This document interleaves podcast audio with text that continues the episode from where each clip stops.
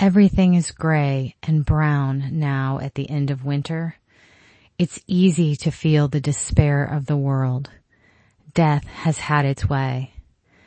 This is the time of volatility and storms in our weather, and it seems it is the time of volatility and storms in the world.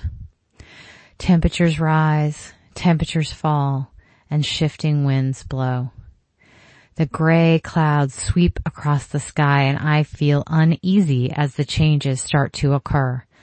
Yet sitting on the ground with a large flock of robins, 80, a hundred, how does one count when they are so spread out and never sit still? I see the tiniest shoots of green. Looking closely at the willow tree, I see almost imperceptible buds beginning to form. On this unusually warm morning, I am greeted by a swarm of bugs for the first time in months. In a nearby tree, a downy woodpecker is drumming away, perhaps looking for emerging bugs or trying to impress a mate. A cardinal sings and the winter sparrows search for what they might still find in the leaf litter. I see my first flock of red-winged blackbirds in a while and keep a lookout for the turkey vultures who will return soon. Two beavers are actively building something in the cove. Soon, everything will shift. The mergansers, juncos, song sparrows, and ring-billed gulls will all head north. Even now, the owls and eagles have taken to their nests, and soon the cardinals, doves, goldfinches, and hawks will follow.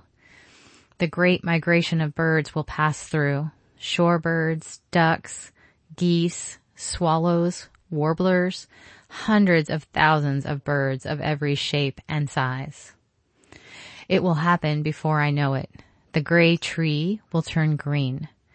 The bug catchers will return and the beautiful spring singers will sing.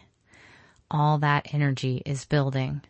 I can sense it in the soil, in the trees, in the birds, and in the air. Change is coming.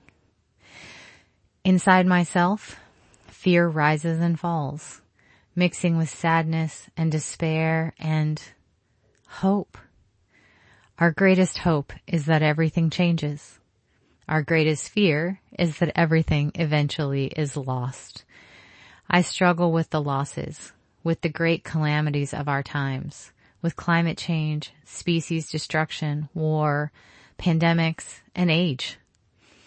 I place my faith in the tiny green shoots in the grass, even in the bugs re-emerging from the soil. Life finds a way. Life gives us light in the dark.